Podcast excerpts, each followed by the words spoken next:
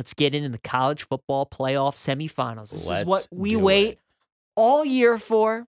Who's in? Well, we got TCU and Michigan in the Vrbo Fiesta Bowl, and we got Georgia and Ohio State in the Chick fil A Peach Bowl. Let's start things off with TCU and Michigan. What a season it's been for TCU.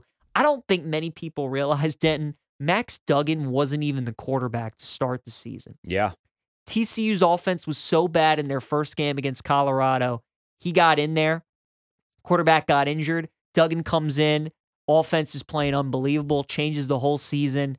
Anybody who's watched college football knows that they've just kind of had that team of destiny feel to them. They they've just won a lot of games probably that they shouldn't didn't have any business of winning. That Baylor game comes to mind. That first Yeah, Kansas State first game Kansas State was crazy. They went into Texas and beat them. They had a crazy game against Kansas when College Game Day was there. Uh, the Oklahoma State game that goes to overtime and they find a way to win that one. They- They've had so many games that have come down, but they managed to make it to the college football playoff. And who do they have waiting for them? The Michigan Wolverines. Jim Harbaugh gets his team to the playoff for the second year in a row, beat Ohio State, win the Big Ten title game, and now you get your second crack in the playoff.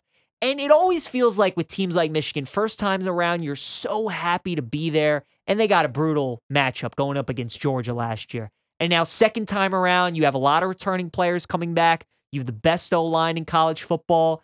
You have a good defense. And this time it feels much more business like. They expect to be there. They know what it takes to get the job done. They're seven and a half point favorites. This thing opened at nine and a half. Yeah. Then it dropped to seven and a half, and it's been that way for the last couple weeks. Denton, I don't know what to do with this game. It feels like everybody's on Michigan. Every year in these college football playoff games, it seems like we have one blowout game and then we have one really exciting one, right? And it just feels like the consensus is Ohio State Georgia is going to be the exciting one, yeah. and Michigan TCU is going to be the blowout. I just I don't know, man. I've been Yeah. I've been betting against this TCU team all year. and They continue to they continue to bone me, so I don't know what to do. So that means TCU fans are screaming at their radio. If you're watching us on Twitch, they're screaming at Pick their Michigan. Twitch, being Pick like, Michigan, PJ. "Pick, against them again." Pick Michigan. Ah, Denton. I don't know what to do. I think this is a live betting game for me, man. Yeah. You know what I mean? Maybe Michigan goes down, scores, goes up seven nothing. You get a ten and a half with TCU. Then I like that much better. Or you get like a three and a half with Michigan if TCU goes up seven nothing. Seven and a half, I just I don't know. Yeah, the, the seven and a half is kind of tricky because TCU this year has not felt like a team that even even when they lose, they're not losing by double digits, Right. right? And they're not losing by multiple scores here. But you said last year Michigan was happy to be there, and I agree with you. They they beat Ohio State. They were riding the high. They're happy to be there. This year, Michigan's the best team in college football. I, I think they're the best team in college football. I think from an offensive standpoint, there's really no weakness. Donovan Edwards is a, a, fantastic running back, and I think we saw it in the game against Ohio State. JJ McCarthy is capable of winning you a big football game. I think Michigan is the best team in college football, so I do think they come away with a win. But I hope this is the exciting one because Max Duggan is a really great story in college. He's football everything that's good about the sport. it was overshadowed a ton in the Heisman lead up because everybody knew Caleb Williams was winning the award. Right. And Caleb Williams is a great story in his own right for a completely different reason than Max Duggan because he was the young guy that told himself he was going to be good and then he became it. But Duggan getting in, as you mentioned, and then winning that job and then leading this TCU team.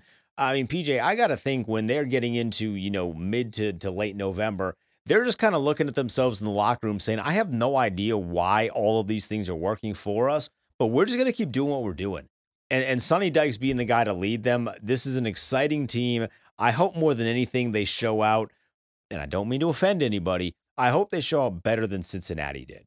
Because you do, in a, in a sense, you do still kind of expect Michigan to be in this position. They're a blue blood of the sport. Right. TCU is not that. So I hope they cover the seven and a half. I hope the game is close to the point where you you leave it and say, not only was TCU a fun team to watch, they did deserve to be in the college football playoff. That's my hope for this. So I would lean TCU to cover the seven and a half, but Michigan's winning the game. Michigan's winning the game, and I think Michigan wins the national championship no matter who they play. It's a good point you bring up about TCU because, you know, the consensus heading into the playoff reveal show, everybody said the same thing. Bama's the better team, but TCU deserves to be in. The games have to matter. You go undefeated in the regular season in a Power Five conference, you should make it over the team that lost two games. Yeah. And and 100%. Bama, you know, Bama had their chances. They play in a tougher conference. They had a brutal road schedule. They didn't get the job done, and TCU went undefeated. TCU would have lost one game. It's a different story, and I think Bama gets the nod. But not losing a game, that speaks volume. Uh, the argument for me was never Bama over TCU, it was always Bama over Ohio State. So I like the fact that TCU's in. They should be in. Good for them for getting this opportunity. Then it just feels like Michigan is going to do in this game what they've been doing to everybody else. This could be close in the second quarter, could be close early third, middle third, but that old line, that run game is just going to wear beat you, you down. They are a bunch of bad dudes in the middle of that offensive line. I mean, they are. Yep. I, I don't know if TCU is. I don't know if they're ready for it. The Big 12 conference, I think top to bottom, was the best conference in college football this season. But Michigan's offensive line is just a different beast. And I, d- I don't know if TCU is, is prepared for it. I agree with you. And I don't think JJ McCarthy needs to be spectacular No. like he's going to need to be in the championship versus whatever team they get. Right. He can be fine. They can lean on Edwards, lean on that O line. Defense will probably make some plays. And, and Michigan, uh, they they should they should win this game. But I'm with you. The spread is an interesting one. I'm gonna wait to hit the game live. I'm probably gonna take a Michigan and uh, the winner of the next game that we're getting ready to talk about parlay. But that's the way I see it playing out. Anything for you with the total 58 in TCU Michigan? Yeah, you know, I um the thing with Michigan is like they could very much score 40 points. They could win this 21 to 17. Like it, it's such an interesting contrast whereas I don't think Georgia Ohio State ends 21 to 17. Yeah, I think there's going to be significantly I more like the over in that up. game. Yeah, I'd like those two teams can score. hmm I I would stay away from the total here. 58 is a weird number. If it was if it was 56, maybe you look at that a little bit more um with a little bit more intrigue, but because it's 58 and I just don't really know what version of these two teams I'm going to get, I would I, I would shy away from the total in this one. I'm with you. No feel on the total there. All right, here we go, Denton. Ohio State and Georgia, the heavyweight showdown. You know how I feel. I love the yeah, Buckeyes. I, like tell tell me why why you're rolling with the Buckeyes the way that you are cuz you, you're you're definitely steadfast on them. uh, Den, I love them in this matchup. So there, there's so many reasons. The first one, so tough to go un, undefeated. A in college football, Right. tough to do. The number one seed rarely wins since we've had this Yeah. playoff. We have not had a back-to-back champion yet in the college football playoff area. So there's three things right there. Then from a game standpoint, Ohio State has been hearing about how soft they have been for the last four weeks. The last time that an Ohio State team has been this motivated heading into a game was when they lost to Clemson that year when Shaun Wade got ejected for that BS targeting call on Trevor Oh, Lawrence. Oh and yeah. then the following year, Fields and that team beat them by 21, right? All they wanted was Clemson. And they wanted the they wanted the rematch. They wanted to show that they were the better team.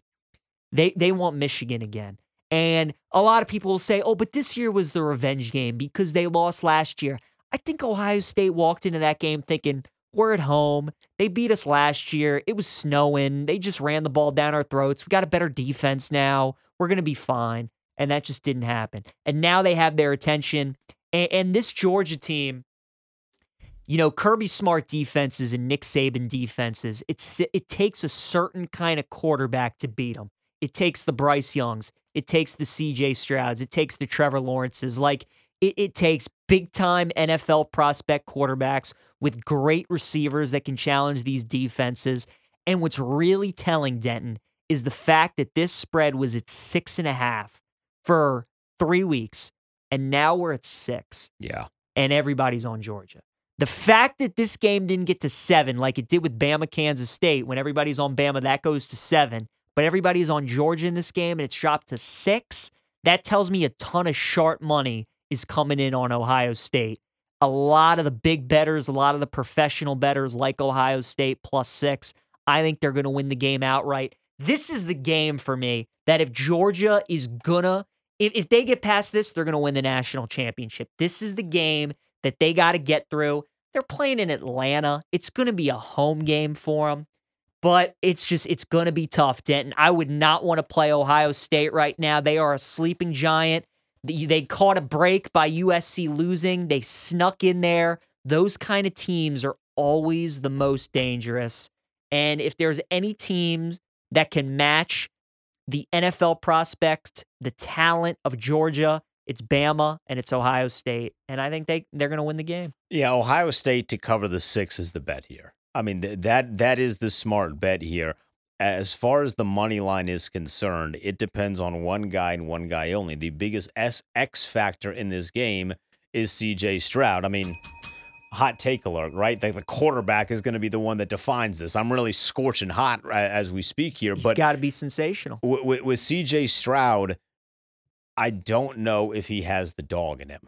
And I think the thing with Justin Fields is Justin Fields had the dog in him.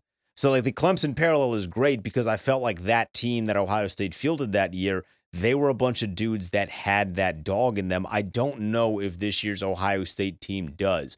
But from a personnel standpoint, they're built to beat Georgia. Yes. They're built to beat Alabama. Uh-huh. And that's what made the Michigan matchup so intriguing. Ohio State's been built to beat these other teams in the SEC, whereas Michigan was built to beat Ohio State. Right. So if you're built to beat your Georgia, this is the opportunity to do so.